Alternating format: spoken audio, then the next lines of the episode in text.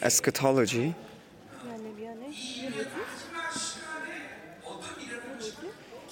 Is uh, the doctrine that talks about what is going to happen in the end times.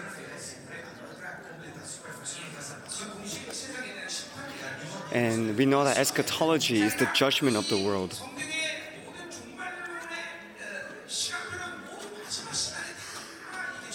And so all the pro- prophecies written on eschatology, written in the Bible, all pointed towards the end time, that day of judgment.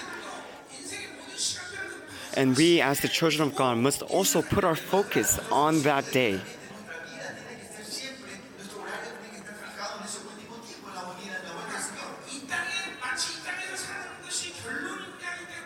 Do not think that you have to do something and that your life concludes uh, while you're living on this earth.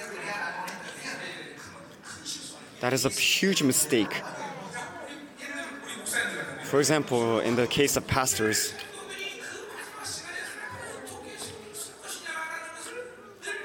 as you lead your pastoral ministry, you must always uh, pastor your your your, your uh, church members and lead them to point their lives lives toward that day of judgment.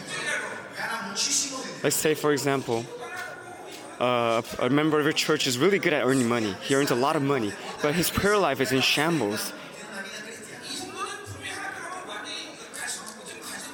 Then that church member will not be able to face the Lord in that day. Then how should you? What should you do as the head pastor? Then you need to pray that his business go, uh, uh, goes, uh, his, uh, his business goes badly, so that he can return to the Lord. Let's say somebody's very healthy.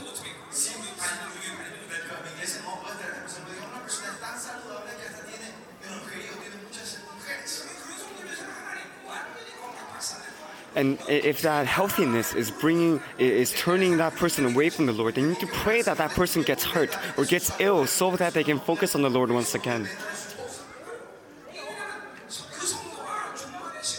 And why is that? It's because the important thing, the important aspect of our life is to is how much we're being, well, how much we're focused on meeting the Lord in that last day, rather than what we're doing right now, currently on this world. Your goal, your ultimate goal, should not be to achieve something for yourself on this land.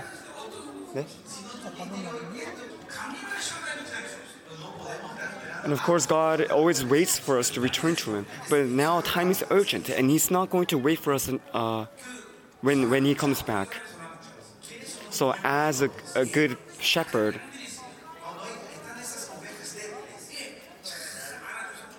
if there's a lamb that is having difficulty uh, following the shepherd, then that shepherd will speci- uh, specially care for that lamb, feeding him good things, comforting him, embracing it until that lamb is able to recover and become healthy. But as soon as the shepherd realizes that this lamb has no hope, then it is best for that shepherd to just uh, to, to butcher that lamb and, and take care of the rest of the flock. Because if he keeps, uh, if his focus is, is always constantly turned to this lamb that is hurt, then he's unable to care for the uh, the rest of the flock, and that's why he needs to um, make his decision, make a decision to wait for this lamb or to give up on it and take care of the rest of the flock. So that's why it is very important for the pastors not to minister their churches through humanism. You need to let the Holy Spirit work. And you need to minister the spirits of the people and not their emotions. So all the prophets have been speaking about the end times.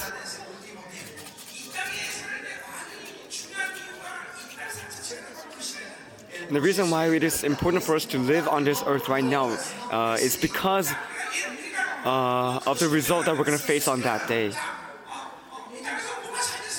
So let's say you, you were successful on your time on this earth, then that itself is not going to be a huge benefit to you. Let's say some, you, you faced a huge failure, then that itself is also not going to be that, that big of a deal. Because the important thing is what you're, who you are going to be in that last day. Do not think about the achievements that you have achieved on this earth. Uh, do not think that it's going to be that it's going to have an effect on uh, on on what kind of glory you're going to receive on that day.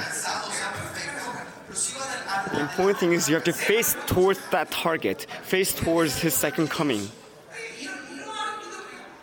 So that's the kind of faith that you need to have as you live on this earth. And if you live with that kind of faith, then you're going to experience true freedom on that day. So there's no reason for you to be tied to this earth.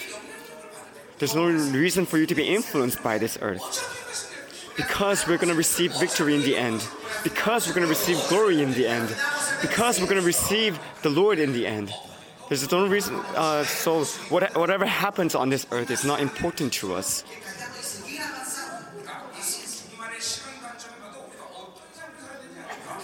So, in the eschatological perspective, it is important for us to stay firm in our faith.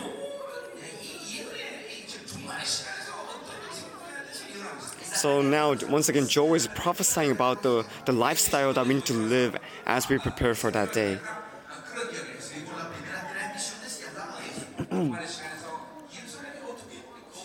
and spe- specifically, he's, he is prophesying about the appearance of Israel as they await for the last day. And it talks about what's going to happen to the churches, what's going to happen to Israel, and what's going to happen to the rest of the world. We know that we're going to be victorious, and the world will perish. This is a, the promise of God that will never change. If you're sure of this,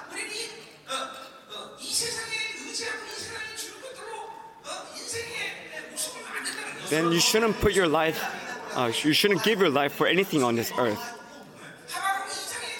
In the book through chapter 2,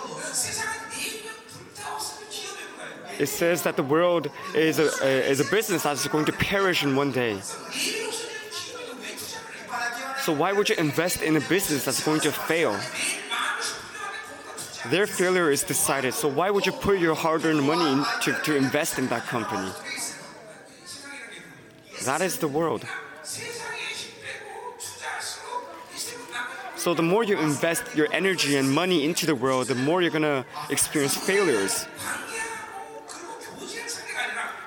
Because your life is not depend the, the success of your life is not dependent on your relationship, but it is dependent on how much you're willing to let the Lord come and rule over you. So that's why God has given the church His authority. He has given this authority over uh, spirit, authority over people, authority, authority over materials, authority over nature. But because you don't have this authority, even if you earn the money, that money will not be a benefit to you.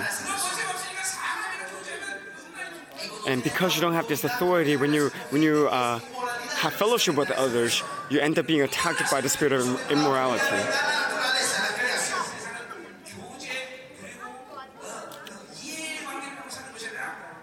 we shouldn't live by the by the relationship that the world uh, pr- uh, preaches to us, and we shouldn't live with with uh, a relationship of give and take either. But we need to live upon the faith that God gives to us. So let's look into chapter three, the main text of today.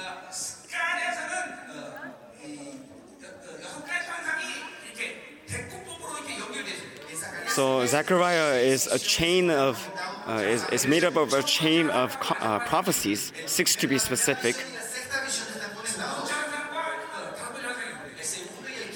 And uh, the prophecies parallel each other. The first and the last prophecy parallels one another. The second and the last to second parallels one another, and the rest is also similar.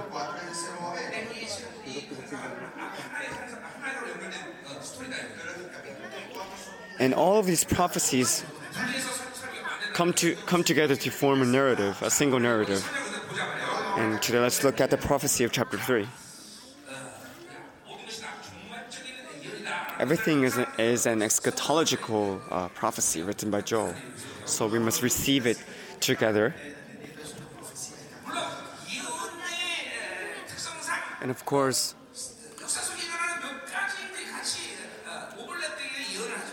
uh, the characteristic of these prophecies uh, is that they overlap one another a little bit.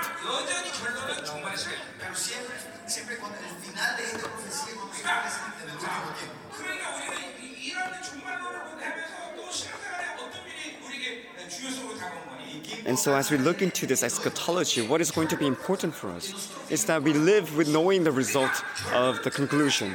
And the conclusion is decided by God already. And so, there's no reason for us to despair and fall into depression because we don't know the results. And there's no reason for, uh, for us to worry about the conclusion. So, so what is important to us then? What is important to us is because we know the conclusion, uh, the progress itself is important to us. What is progress then? Our progress is, is taking each step, facing the right direction that God has given to us. So that's why it is important for us to always look towards the target. If you face the right direction, then your progress will, will be successful. Do not worry about the conclusion. And don't worry about whether or not God is going to give it to you. Empty your minds. Don't worry about the construction of our new church. Do not doubt the Lord. When I married my wife, I was whether or not I could get married with her was never a concern to me. And there were many variables that came between uh, our marriage. But never once did I doubt the fact that I was going to get married to her. Because she was mine already. She was my wife. That, that was the proclamation of faith that I made uh, uh, when I first met her.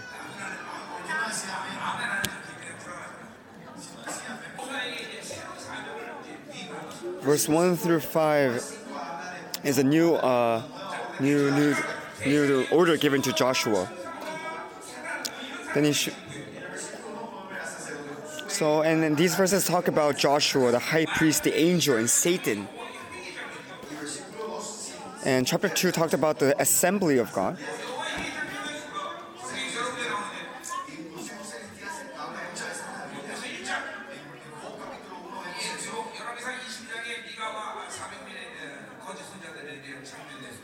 In first in First Kings, uh, in chapter two, I think it also talks about this uh, the heavenly assembly.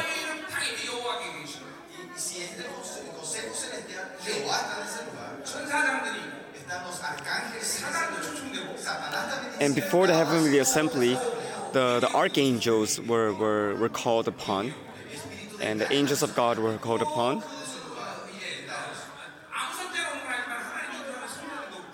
And the prophets that were acknowledged by God were also invited. And Satan was present there as well. And the, the fate of the world is decided in that assembly. And so the image written in just 1 through 5 is the heavenly assembly that we are talking about right now. And important decisions are being made in this assembly. In Jeremiah 2:18 it says to, be invited into the heavenly assembly and to understand the, the conversation is important.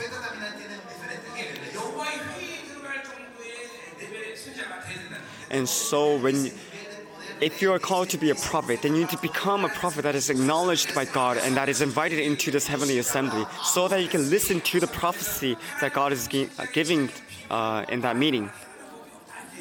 And especially in Amos, in Hosea, uh, in Amos 3, uh, God says that He will not work until He He will not work without telling these things to His prophets.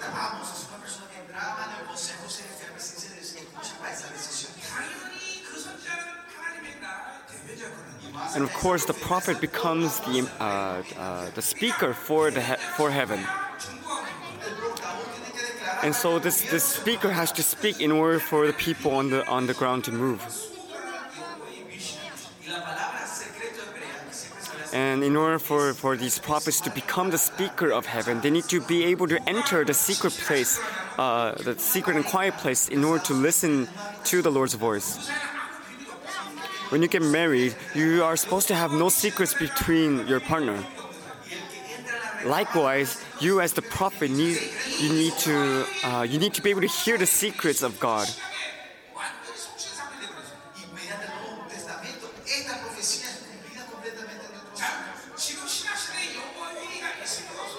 Right now in the New Testament, is the heavenly assembly still present? The assembly of, uh, of God. Right now, there's no need for this assembly. Because Jesus himself has taken upon uh, uh, the sovereignty of, of, the whole universe and he's si- seated next to the Lord.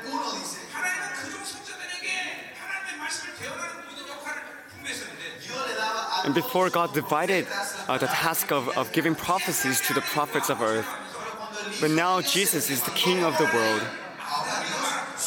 And now his secrets and his prophecies are, are all given to his son.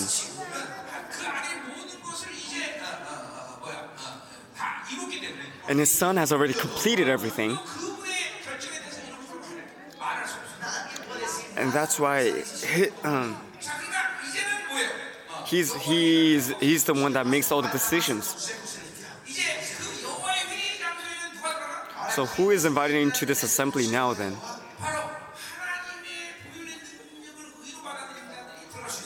Are those who are able to receive uh, are able to become righteous through the blood of Jesus. Hebrews 4:12 says about the, talks about this.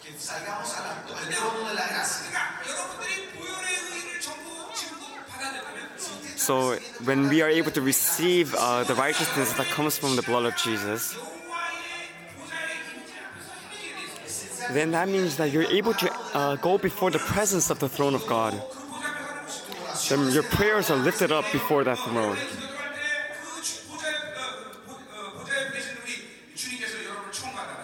And when you come before the throne, Jesus becomes our advocate and he speaks for us when we pray to the Lord. This is also written in Hebrews. So fundamentally, the doors to the throne of God is open to us. In the perspective of the Old Testament, this is an uh, extraordinary uh, privilege given to us.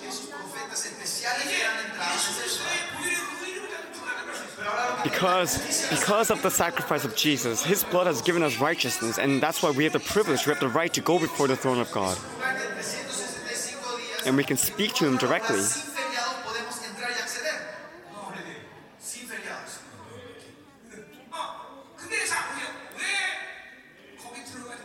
But why, why can't you go? It's because you don't believe in the blood of Jesus. And it's because your spirit is bound. Because your spirit is heavy, it's bound, it is, it is unable to uh, go to the throne of grace. But those who believe in the blood of Jesus, those who have been uh, clothed in this righteousness, they can freely go into that place and out. So God's promise has already been given to us, and there are many perspectives. But when we talk about a relationship uh, that we have with God,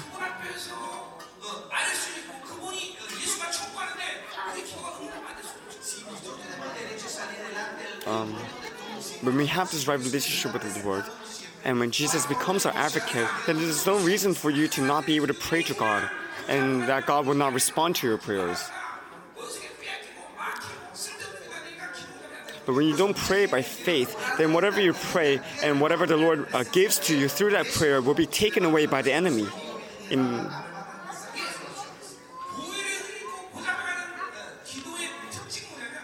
the characteristic of a prayer that is given through the right through righteousness and faith is unhindered by the enemy. But if your prayers are not responded by God,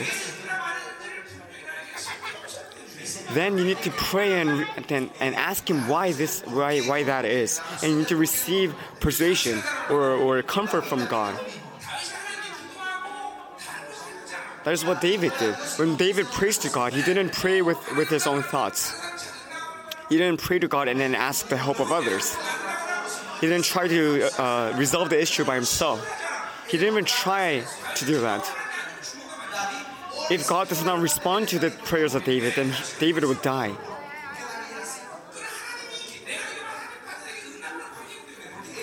And why is that? It's because he had this relationship. Uh, he had this relationship of righteousness with God. And if God does not did not respond to the prayers of David, then David would pray to God and ask him why he didn't respond.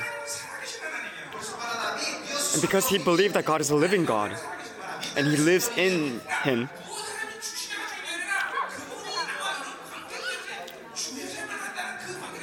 So what is important is not what he gives to us, but that he's present within you, that he's living within you.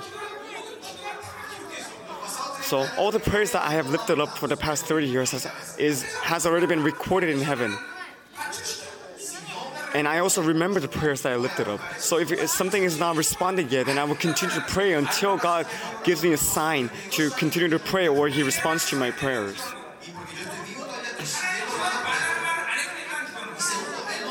And the reason why I continue to pray is because a, there hasn't been a sign uh, that God has given to me.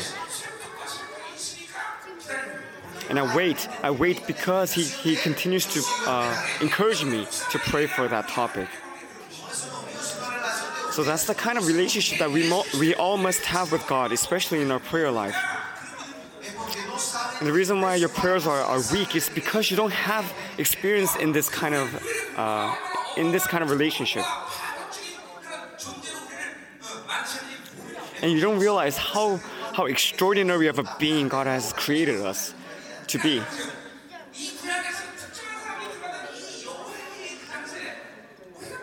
Think about it. The Holy of Holies, which is only accessible to uh, the specific few in the Old Testament, is given is opened up, uh, open to us like an automatic door for us in the New Testament, who have all received uh, the righteousness of God. And we ourselves has become a sanctuary for God. Think about how extraordinary this is.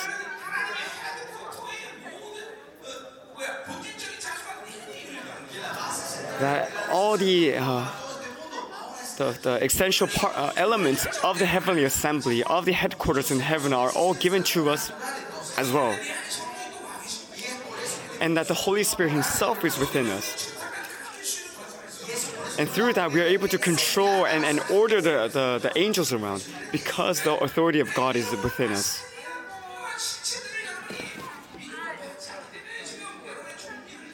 It's because you don't believe in this, because you don't have faith that you have lost all your nobility. So when you pray to God and uh, God does not respond to your prayers, then you need to pray deeply about that and realize how, uh, how dangerous that situation is.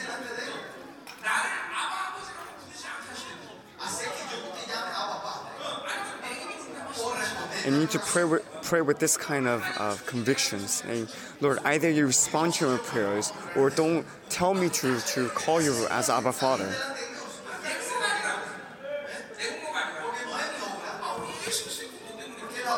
And this is possible not because of my work or because of any anybody else's work, but because of the work of Jesus himself.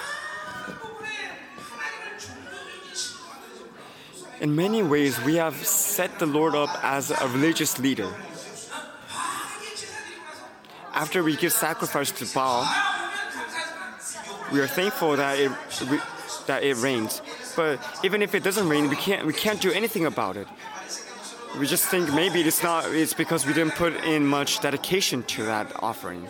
And then we continue to beg these idols. And if that God still if that, that, that idol still doesn't respond, then we would offer more things. But is is God that uh, is God an idol? Do we beg the Lord? No. We pray to God. We pray, and prayer is not begging. Prayer is only lifted by uh, the children of God. And so we can pray boldly and with confidence. And many people who are oppressed by, by, by diverse spirits, their prayer is very similar to, to, to the people who, who uh, pray in temples, always begging for something.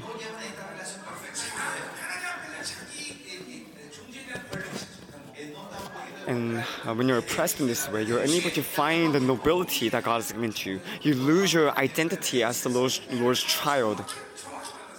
But those who have met, those who have encountered the Lord correctly, there should be no hindrance in your prayers being lifted up to heaven. And you're able to have the fear of God be, be, uh, before Him every time you go before the throne of grace because He is an absolute God.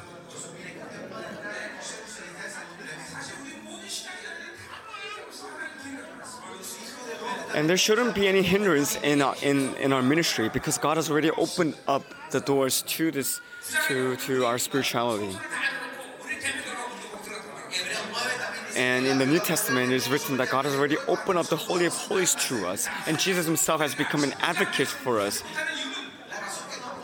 for us to enter into that place. But the reason why you cannot enter is because you don't believe in His righteousness and when you are unable to believe in His righteousness, what is the what is your appearance? Then that means you are unable to believe that you, the, the record of your sin has already been erased in heaven. And that's why you're afraid. But Jesus himself has died for us, and his blood has already cleansed and, and erased all the records of our sins. In Hebrews uh, 17, it says, I will no longer record your sins. Because your whole sin file has been erased from that, that database. And that's where we can be bold. We can boldly go before the Lord.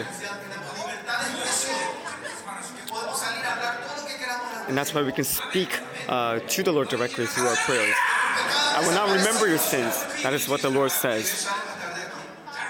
So let's move on.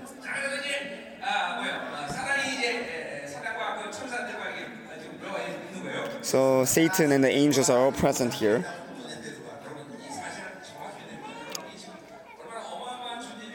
So you have to remember one thing, and that is how extraordinary of a being you are before the Lord.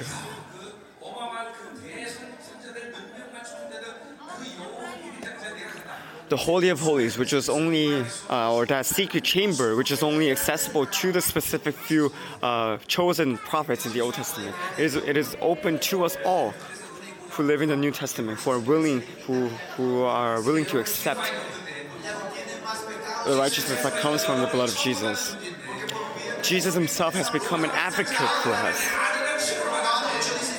He has given his life for, to, to pay the price for our sins. So, is there any reason for us to not live by faith? Verse 2 The Lord was very angry with your ancestors. Therefore, tell the people, this is what the Lord Almighty says Return to me, declares the Lord Almighty, and I will return to you. So, God has chosen Joshua once again. He says, God has chosen Israel.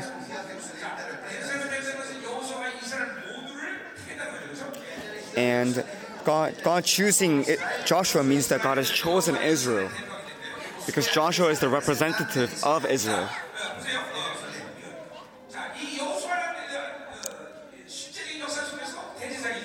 And Joshua is the high priest of Israel.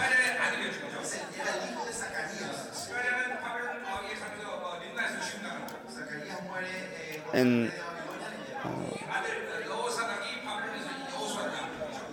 and uh, uh, and Joshua comes from the line of Zechariah. And now Satan is coming to rebuke Joshua in the original text, it, he comes to uh, accuse of Joshua, accuse Joshua of his crimes. So when we commit a sin, the, the enemy instantaneously comes to accuse us of our sins. When, the, when this accusation happens, uh,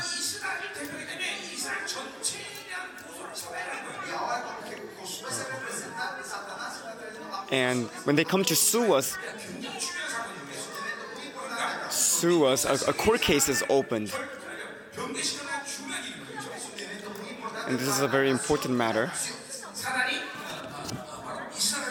Satan sue, is coming to sue Israel.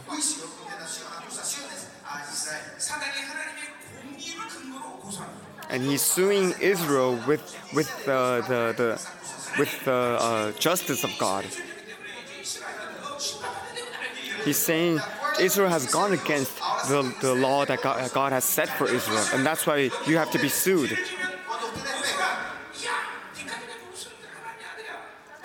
So for us as well, when we commit a sin, the enemy instantaneously comes to us and says, uh, "Look how wicked you are. How can you call yourself the child of God?"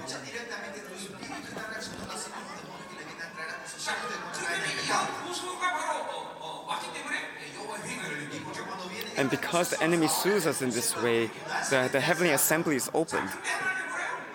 But what does God say? He rebukes Satan.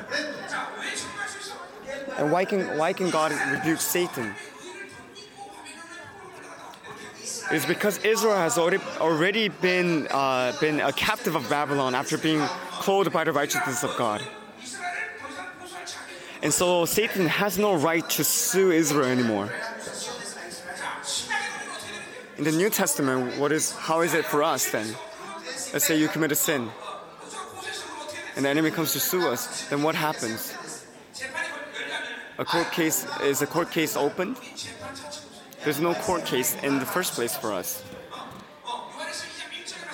In First uh, John,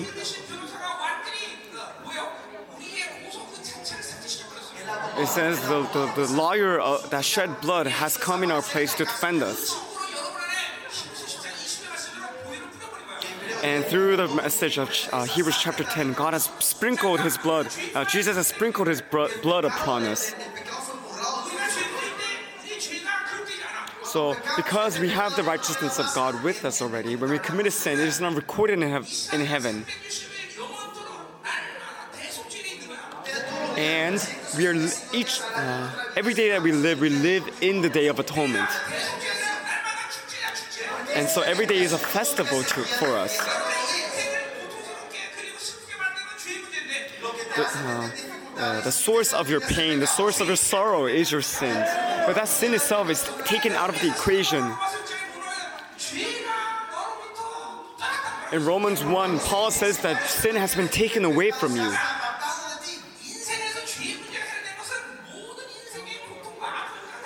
Since, so since the problem of sin is resolved for us already, um, all of our pain and sorrow should also be taken away.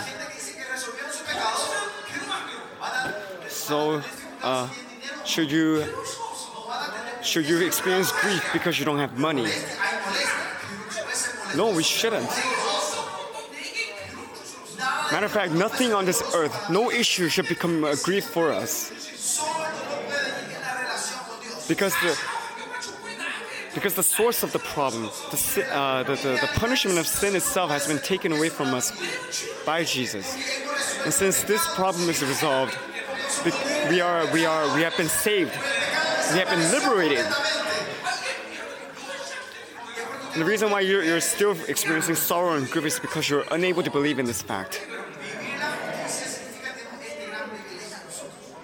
Amen?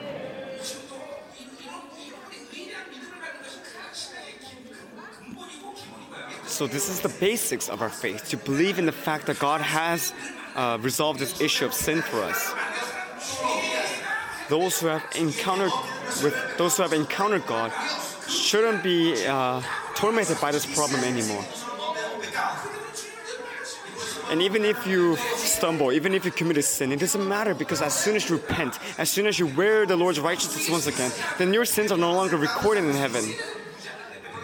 And the reason why you're still uh, oppressed is because you don't believe in this fact.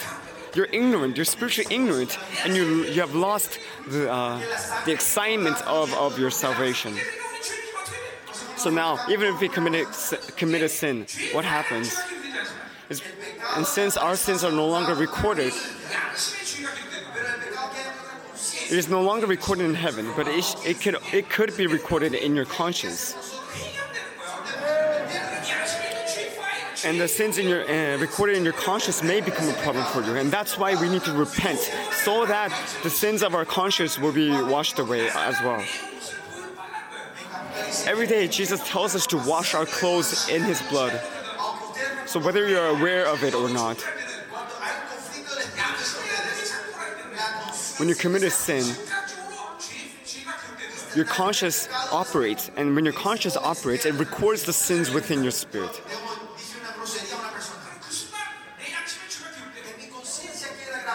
It is recorded in your conscience. And the Holy Spirit will tell us of that. And that's when the blood of Jesus starts to work. And it leads us to repentance. And we become clean. And that's why we don't live by our conscience anymore. That's why we're able to live by the Holy Spirit. Because the, uh, our, our conscience is completely opened, which allows the Holy Spirit to work.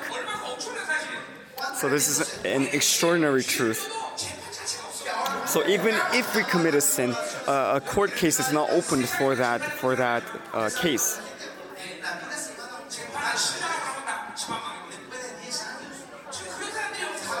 But many of us are still mistaken into thinking that when we commit a sin, uh, this, this case is opened. And then we struggle uh, with this guilt. Because we listen to the voice of the enemy rather than listening to the voice of the Holy Spirit that, that tells us to repent and be cleansed.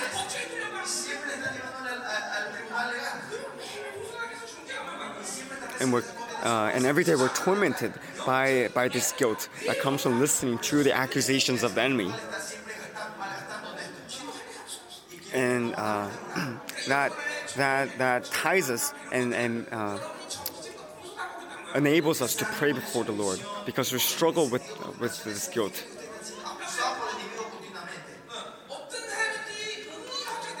So no matter who it is, if they have their righteousness resolved, then and if they repent as soon as they commit a sin,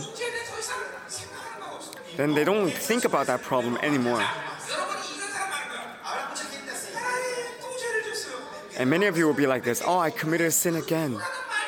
Again. So the very fact that you use the word again means that you remember the sins that you have committed before.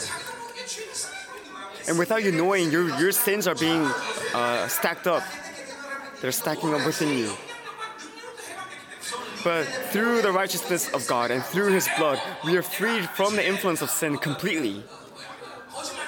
Let's say uh, you lied to somebody and you lied again a few days later. And you say to God, Lord, I, I lied again. Then that means you have not resolved the lie that you have spoken a couple days before. When I pray to God, I never use the word again.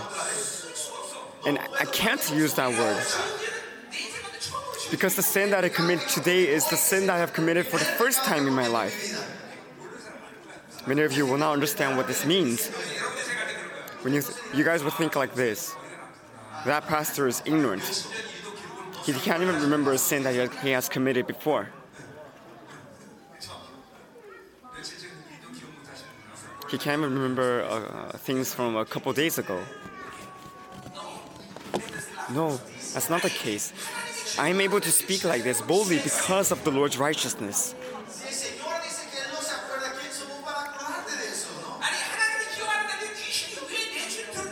Even God Himself, God Himself uh, forgets about our sin when we repent.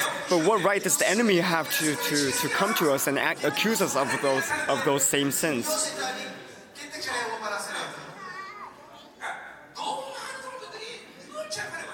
Too many saints, too many people of God are, are struggling with with the guilt of their sins.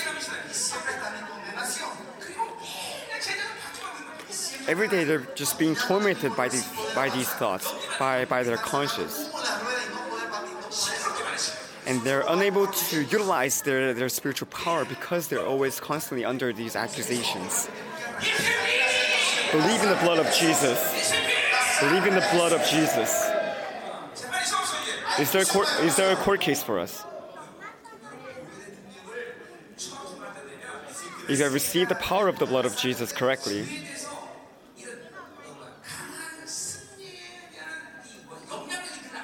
then you realize the, kind of spiritual influence that you gain from, from having victory over your sins. In Ephesians 1, it says that the church has the authority to forgive sins. And God has given that authority. Jesus has given that authority to us.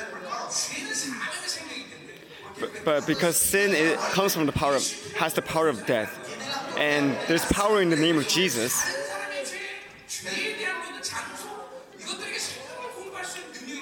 And that's why, since God has given us His name, Jesus has given us His name, we can proclaim life into others. But if you cannot, resolve a single sin that is present within you, then that doesn't make sense. You need to continue to maintain the righteousness of God within you constantly. There's no court case for you if there is the cookies that is uh, happening for you, then you're living in the Old Testament.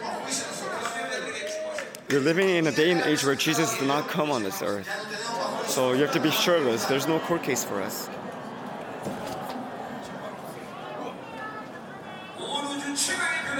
Because the, the best lawyer, the best advocate is, is, is uh, appearing for us. That's why uh, I, I, I, take the message of First John chapter 1 by heart. So let's, call the Lord for His glory and for the grace that He has given to us.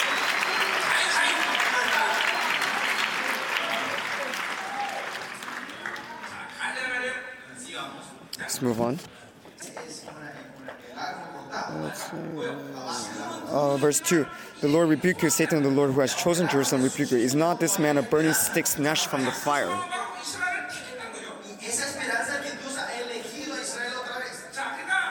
But uh, God has given his hope to Israel, and it's because God has chosen Joshua, God has chosen Israel. And the word chosen used in Zechariah means that God is reinstating, God has restored the, the nobility of, of, of uh, this, uh, no, this royal nobility that is given to his children, to Israel. So they are re- reinstated as the kings of earth. They were able to renew the righteousness of God.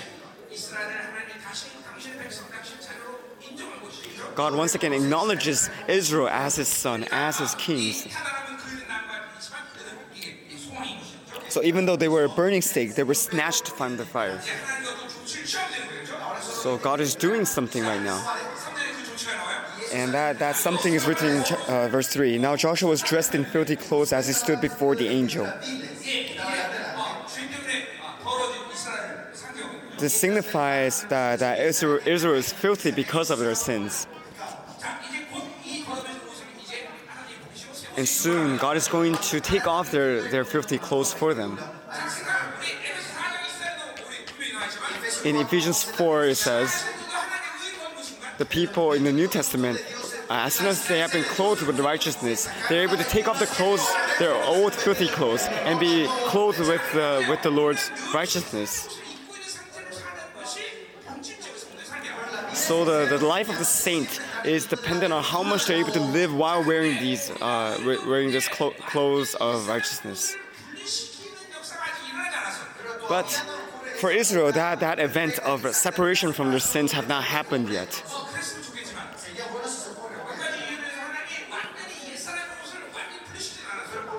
So, for many reasons, uh, for several reasons, God has not completely separated Israel from their sins.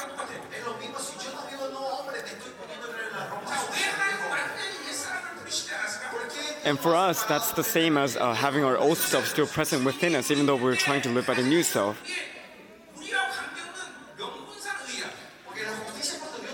Right now, we are nominally righteous because it has been given to us by God. Because God can only give us. Uh, uh, And this, the true righteousness will be given to us, uh, can only be given to us through a trial. And so we cannot go into the, the kingdom of God while being uh, just nominally righteous. And every day, as the old self and the new self quarrels uh, within us, we need to, we need to uh, come to a point where we can confirm of this actual righteousness and that is what uh, what we say, uh, what we name right uh, sanctification and glorification.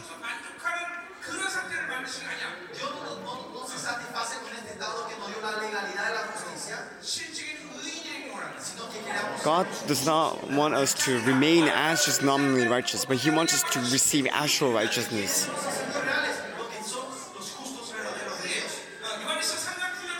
In First John chapter three it says that the people of God, the sons of the children of God, do not commit a sin. That's the kind of state that He wants us to become.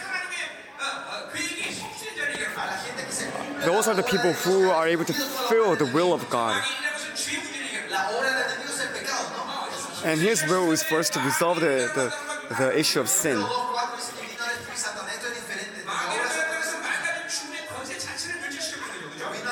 and the blood of Jesus has nullified the power of sin, which is the power of Satan. So if you have your sin resolved, then that means death has been resolved for you. And we become ones who are completely free of the influence of Satan. The world will be judged by the Lord, but those who have the righteousness of God will not be influenced by the judgment of the world. Because we are a completely different being from the world.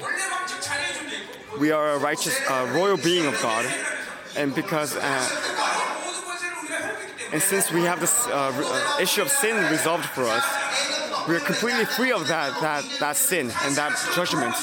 So that's why we are separated. We have been set apart from the world. He has clothed us with the royal robes. He has put a ring on a signet ring on our on our fingers, and he has crowned us with his righteousness. Are you following along? We're gonna move forward now. but our old self is not completely detached from us yet. In Galatians 6, it says that our, our, our old self and our new self are com- constantly under battle. But we, through the help of the Holy Spirit, we need to live as our new self and live as actual righteous beings rather than being nom- just nominally righteous. Nominally righteous. We need to completely uh, trample upon the old self and nullify its power. That's the kind of glorious life that God wants us to live. Whenever the old self rises, we need to stamp it down and completely trample over it and throw it away.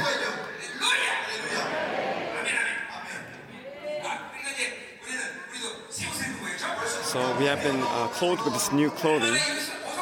Every day we need to take off the clothes of the old self.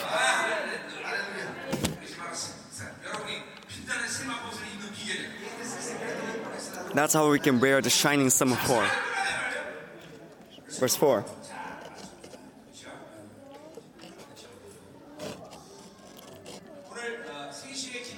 Today we have a prayer meeting at 3 on at 3 uh, many amazing things are going to happen through that prayer. Because this conference is a conference where we have to correct the, the timetable of the remnants. Because uh, the Korean Peninsula is, is uh, about to be controlled by the Antichrist.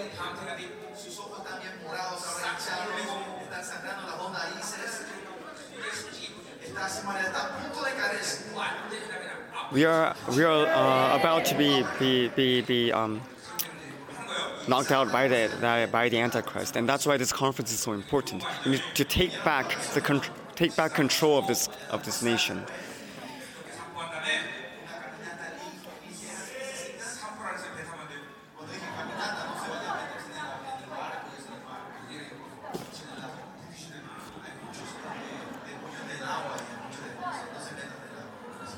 So we need to stay alert spiritually. And that's why everybody needs to gather here at 3 to pray together for this nation. Let's move on. Verse 4. The angel said to those who were standing before him,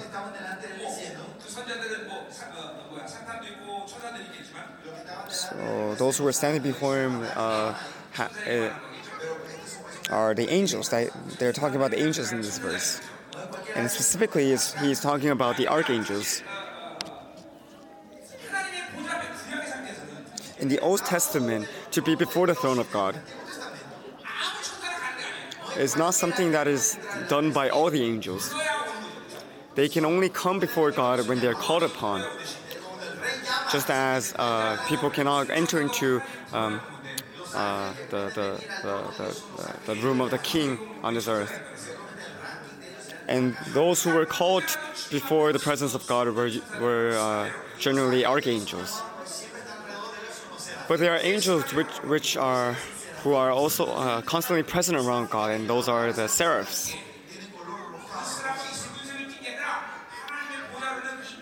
And the seraphs are, are described as being red or, or uh, reddish in color. And it's not, and that is not their original color. But the reason why they are shining red is because they're reflecting the, the, the radiance of God and the fire of God.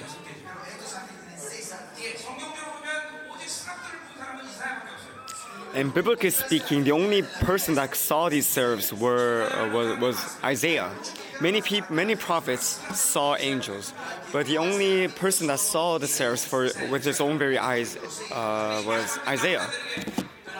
But in the end times, to the, for the remnants, God is going to pour the glory of His throne upon His remnants, and these remnants will be able to see the seraphs for themselves. But the angels writ- written here are not the seraphs, but the archangels.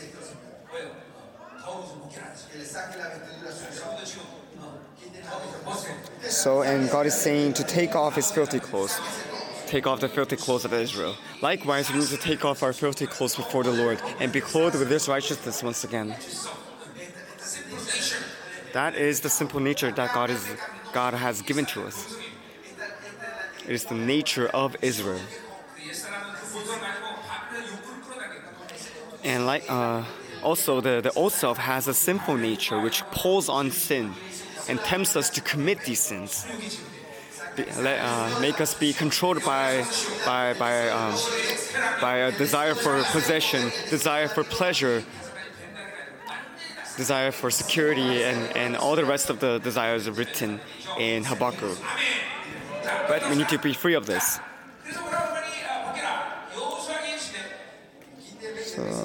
Then he said to Joshua, So, what does it mean to take off his filthy clothes? It is to uh, be separated from, from sin. And we can speak of sin in two ways.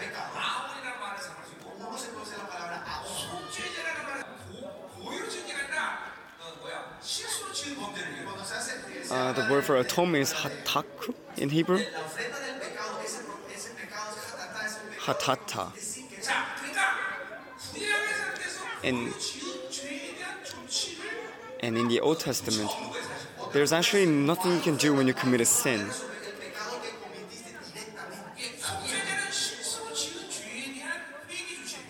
And uh, the day, uh,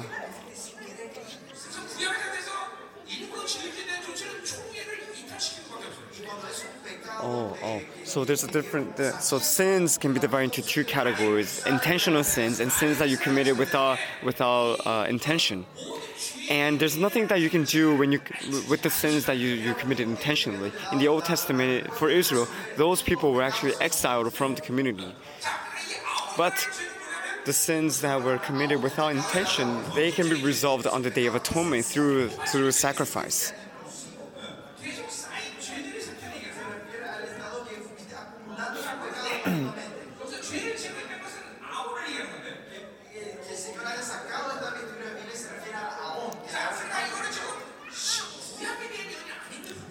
So the sins of Awon, which which is a sin that is that is being accumulated within us,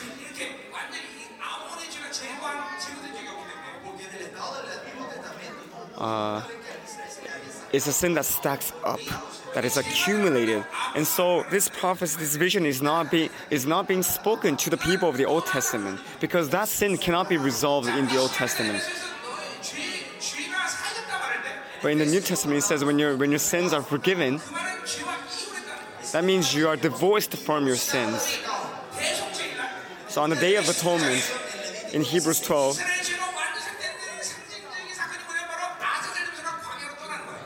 eh, what, what signifies Israel's depart, departure from the sin is when they exile exile the, the goat that or the sacrificial an- animal that has received its sin their sins. When they let that animal into the wilderness, the, the goat of Azazel, that goat will walk until it, it is gone outside of uh, gone from their their mm, from the horizon. then that means that the Israel that Israel's accumulated sin that they have committed for that past year will all be forgiven by God. But if that goal is to return, then that means uh, that their sins have returned to them. It is the same meaning here. Our sin has departed from us. It has been erased. It has been removed. And that is that is possible through the, the, the event righteous event that was done by by Jesus.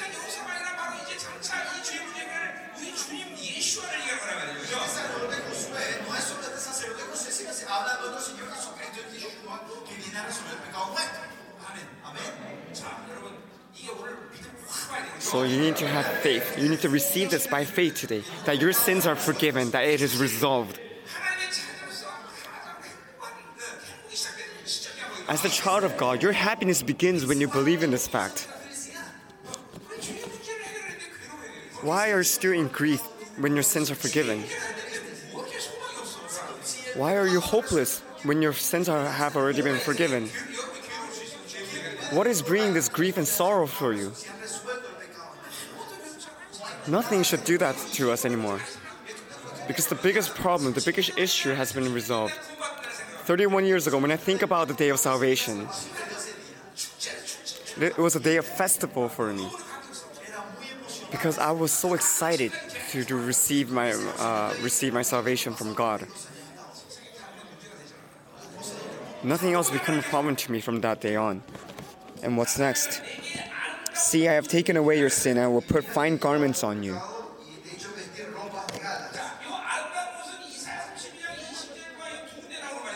Uh, these fine garments are also mentioned in Isaiah 32.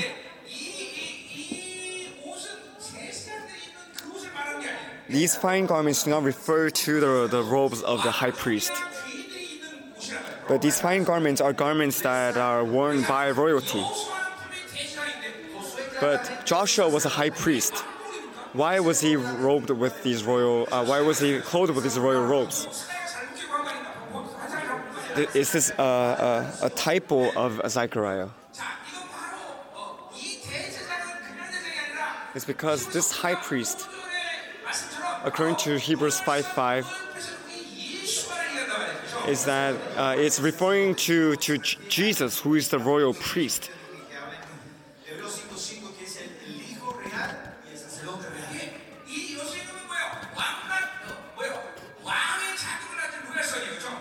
Jesus was, he's the royal son which has the authority of heaven.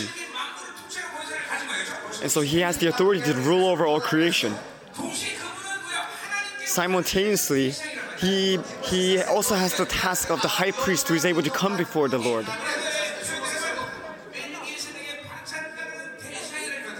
He is the high priest, which is called Melchizedek, in Hebrews. He's the fulfillment of the prophecy of Hebrews 11.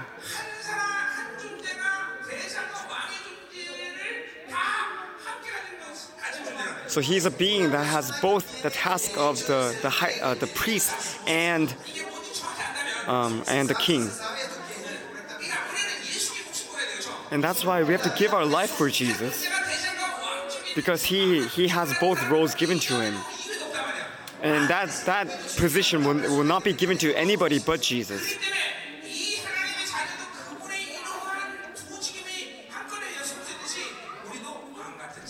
And that's why, because we, we belong in Him, because we're under Him, that's why that same authority, that same position is also given to us. That's why we are, uh, God calls us His priestly kings.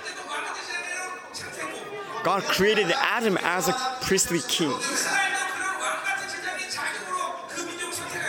And God has chosen Israel to be the priestly king of this earth. And through Israel and through Jesus, we have been chosen as his priestly kings as well. And that's why we have the authority to rule over all creation as, as tetrarchs. And with the blood of Jesus, we can come before the Lord as his priest. When you're able to believe in this fact, uh, you will be amazed. And since you don't look amazed, I guess you're not able to believe in this in this uh, grace. So these fine garments refer to uh, royal beings. Then I, then I said, put a clean turban on his head. So this turban is referring to the turban that the high priests wear.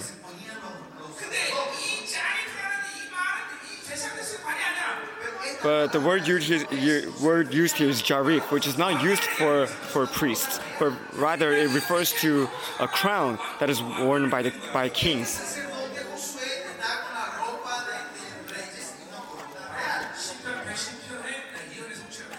And this is the fulfillment of the prophecy of, of Psalm 110 that Jesus will be crowned as uh, a royal priest. In chapter 6, we will be talking about the coronation. And upon all of our heads, God has, crown, has, God has put a crown.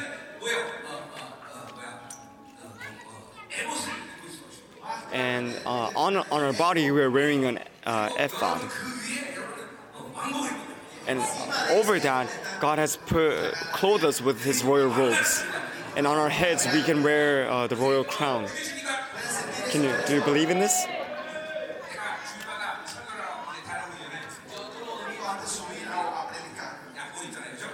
Every Sunday, when, before I come out to preach, I wear uh, a suit. But when I'm clothing myself in these garments, I pray to Lord, I'm wearing my, my underwear, I'm wearing my, my socks, I'm wearing my pants, I'm wearing my, my, my vest, I'm wearing my, my jacket. But lastly, when I wear wear my jacket, I say, Lord, I'm going to put on my royal ro- robes before you. Because this is the fulfill- fulfillment of his prophecy. So let's all do this right now. That you are wearing his semaphore, that you are wearing his royal robes, that you will be crowned with, with his royal crown.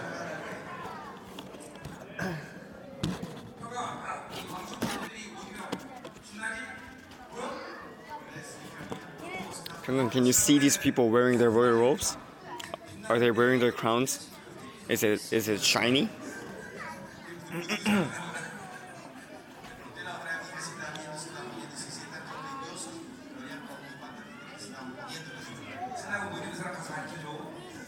If somebody is still unable to wear these robes, then please teach them how to do so afterwards.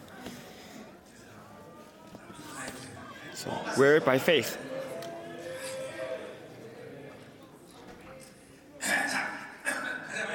Let's move on. So let's move on to verse 6. The angel of the Lord gave this charge to Joshua. Because verse 7 to 10 holds a lot of important meanings.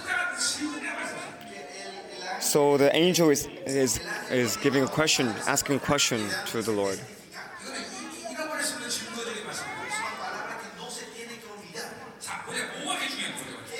well, not a question, but but um, they're they're talking about the significance of this event. So verse seven, this is what the Lord Almighty says: If you will walk in obedience to me and keep my requirements, then you will govern my house and have charge of my courts.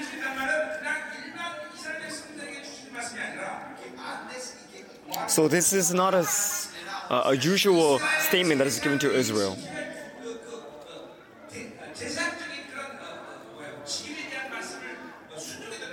And the requirements written here are the requirements that were given to the high priests of Israel that they had to keep. In Deuteronomy 6, it also mention, mentions these requirements.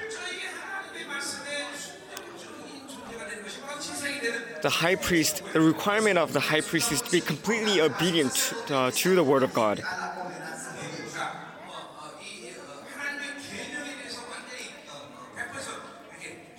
to be fully obedient towards the, the, the, the commandments that God has given to them.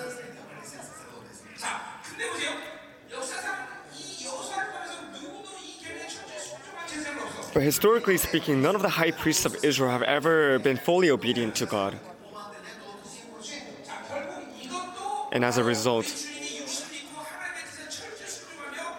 as a result, it is why Jesus had to come upon this earth as the ultimate high priest to, to never commit a sin and to be fully uh, obedient to the Word of God. Jesus was obedient, uh, all in, uh, was obedient until he was he had to, to bear the cross.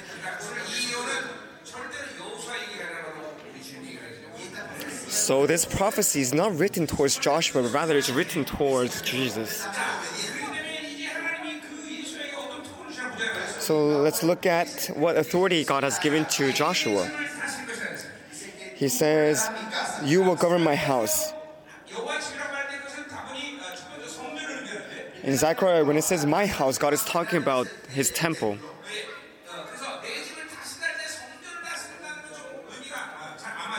But it doesn't make sense that God makes Joshua rule his temple. But this signifies the Lord's people. So my house should be interpreted as the Lord's people, the people of Israel. So Joshua will be rule over his, this, the people of God. But this, this prophecy is, of course, written to Joshua, and so, uh, not Joshua, but Jesus. So Jesus has the right to rule over all, his people. But rather than ruling, the right interpretation of this verse would be uh, he judges over his people. And that means God continues to pour his righteousness upon his people. And through that righteousness, we're able to encounter the Lord. We are able to meet with him. In Hebrews 7:15 it says that Jesus becomes an advocate for us.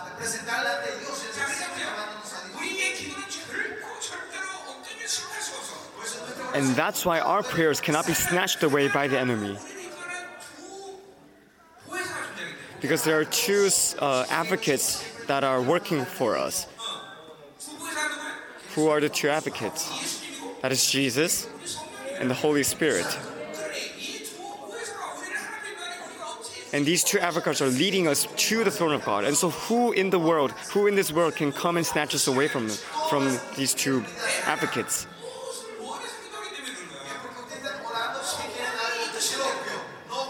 So that's why we need to pray according to the will of the Holy Spirit. And through His guarantee, we can become uh, interceders of the New Testament.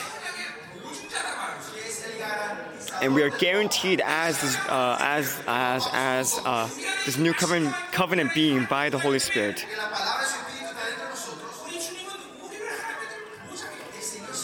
And likewise, Jesus also guarantees us uh, before the Lord.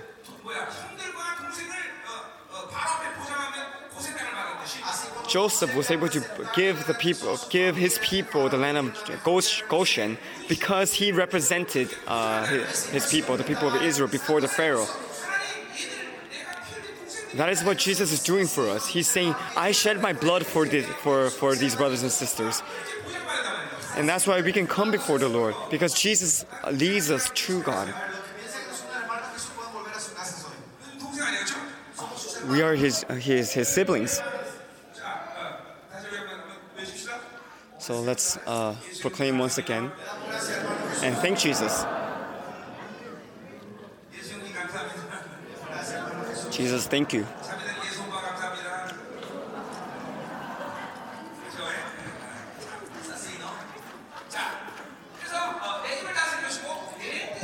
You will, you will, you will govern my house and have charge of my courts.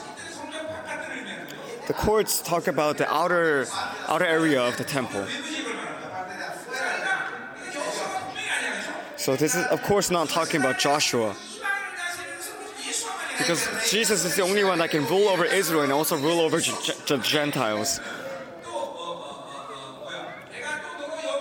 And I will go- give you a place among these standing these standing, uh, standing here.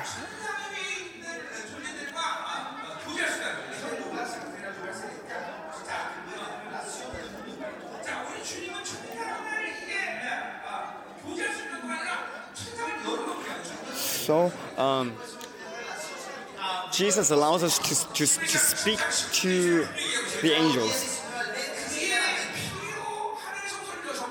Because he opened up the heavenly sanctuary through his blood. And he has he, he has gone into this sanctuary. And we, because we have been clothed with his righteousness, are also invited into this heavenly sanctuary.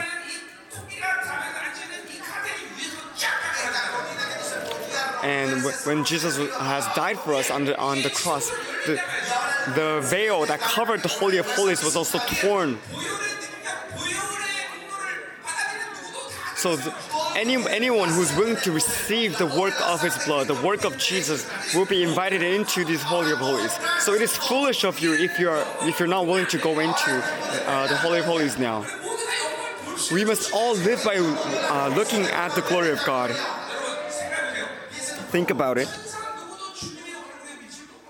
Even angels are unable to look at the glory that shines from the face of God.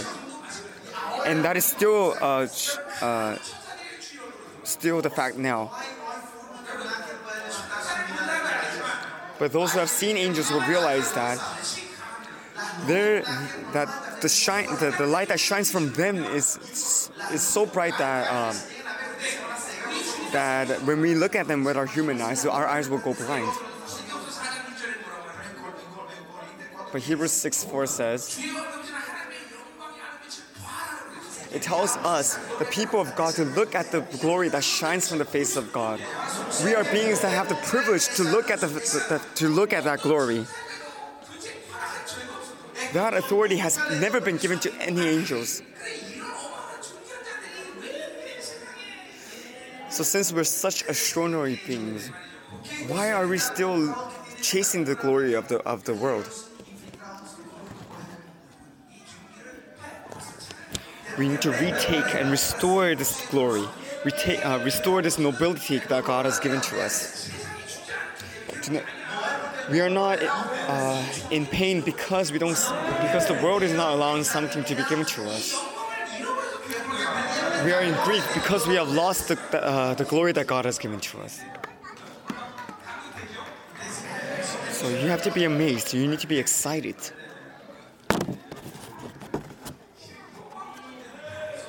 Realize how extraordinary you are. Let's move on. So Jesus has opened up the doors of heaven to us. And let's move on to verse 8 and 9. Listen, high priest Joshua, you and your associates seated before you, who are men symbolic of things to come.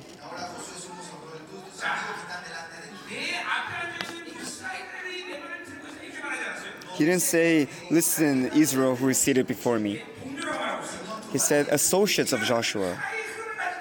So that means they're in the same, they're living in the same kind of flow. He's not talking about all of Israel. Who are his associates then? They are the, the they are men who are symbolic of the things to come.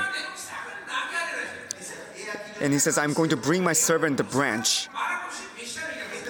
The branch signifies the Messiah. So these men, these associates, are symbolic of, of the coming of Messiah. They're the, they are the holy ones. They are the priestly kings.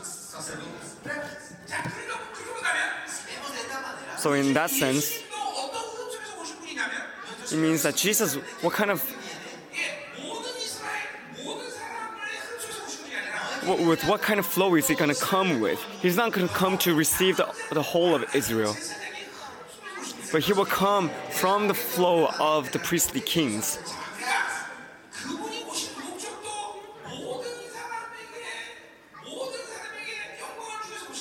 And his, the goal of his coming was not to bring his glory upon everybody, and uh, strictly speaking, saying that it, strictly saying is saying that not any, not everybody can come to receive that glory, but only those who have been chosen by, chosen by God.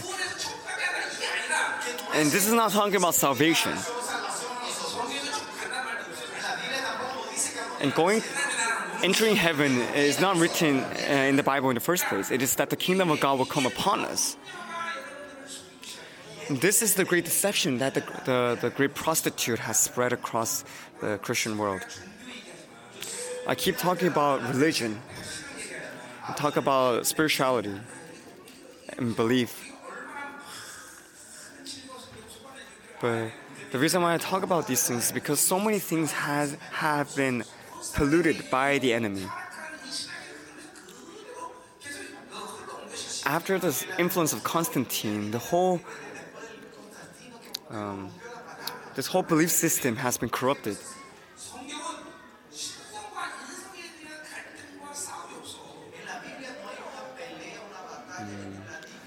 The, the, Bible doesn't talk about the, the, the, conflict between human nature and, and um, what's it called? the nature of deities.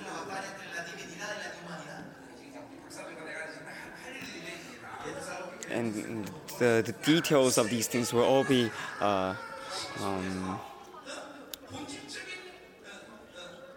all be fixed by, by our, our scholars.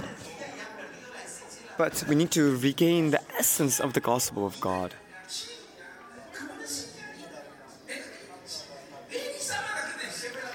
And we need to throw away all the wrong beliefs that were, were taught to us. Let's move on.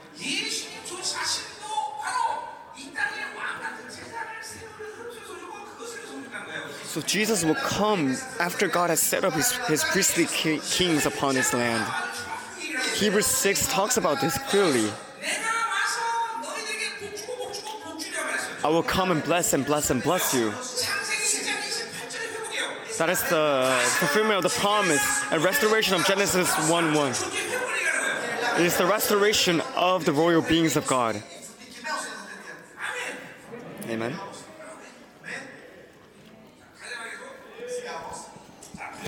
Move on. Verse 9. We're almost at the end here. See the stone I have set in front of Joshua.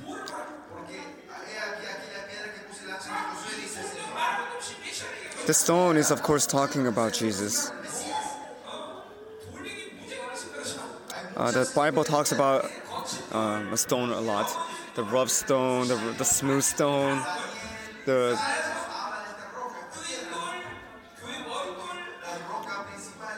uh, the cornerstone. And so we have to be close. We need to be familiar with these stones. There are many stones outside here. Get familiar with them.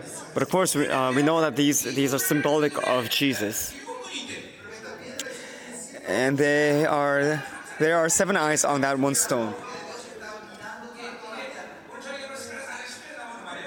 Today, uh, uh, we'll talk about this in, in chapter 4. It talks about the sovereignty. This is talking about the sovereignty of Jesus. And the seven eyes signify the Holy Spirit. In Isaiah 7, it says that the Holy Spirit and the Messiah will never be separated. This is a very important thing that I, I mention constantly. So for the church, uh, the authority of God, the Holy Spirit, the Word, the truth, everything will not. Everything is connected together. It cannot be separated. There is no separation in the kingdom of God. Everything is unified.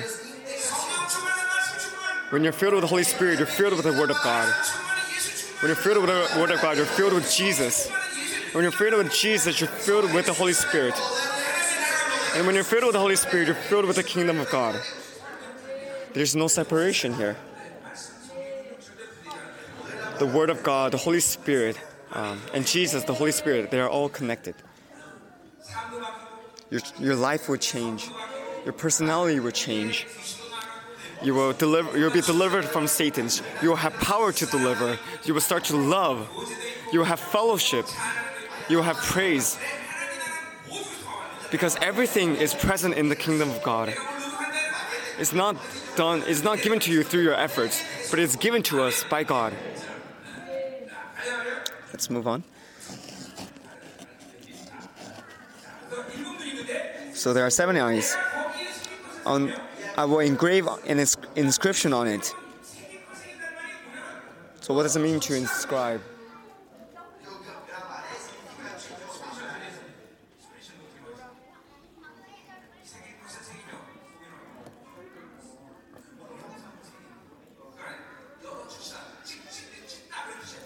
So to engrave means to tear in this context.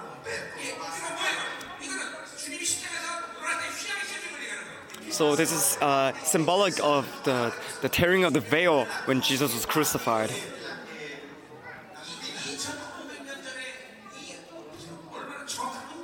So look how, how, how detailed this prophecy is that is prophesied 2,500 years before the event of the crucifixion.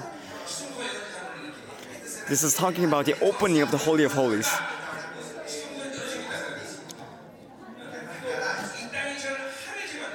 And in one instance, the sin of the world was, was forgiven, and it was all removed. How is this possible? As soon as you receive the blood of Jesus,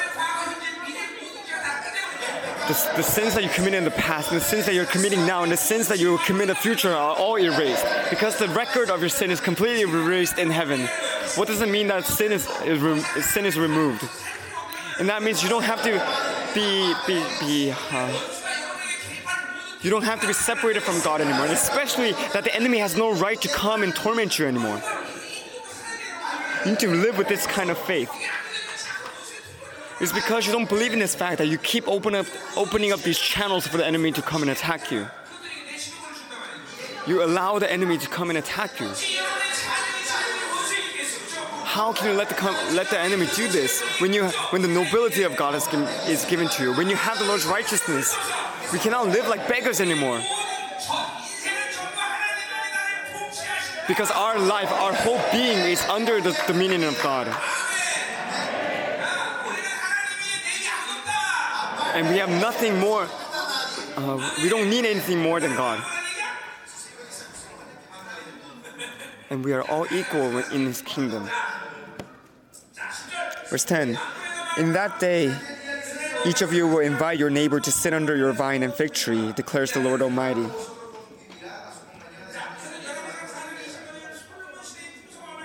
This is talking about the abundance of during the reign of Solomon for Israel.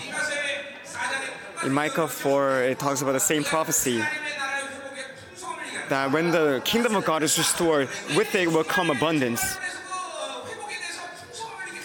Why is Zechariah emphasizing uh, abundance in this eschatological prophecy? Is it because the people will go hungry? No, it's no, it's because abundance is the way of life in the kingdom of God. No matter how rich you are in this earth, you're limited by the resources that is present on this earth. Limitation of power, limitation of materials. So poverty comes very naturally in, in this world of limitations. So when you when you live without the Lord, no matter how rich you can you may be, you will still live with with uh, a sense of loss. You will still live with some with some sort of shortage. That's why even the, the billionaires, the rich people of the world, even though they have so much within their possession, they are not happy.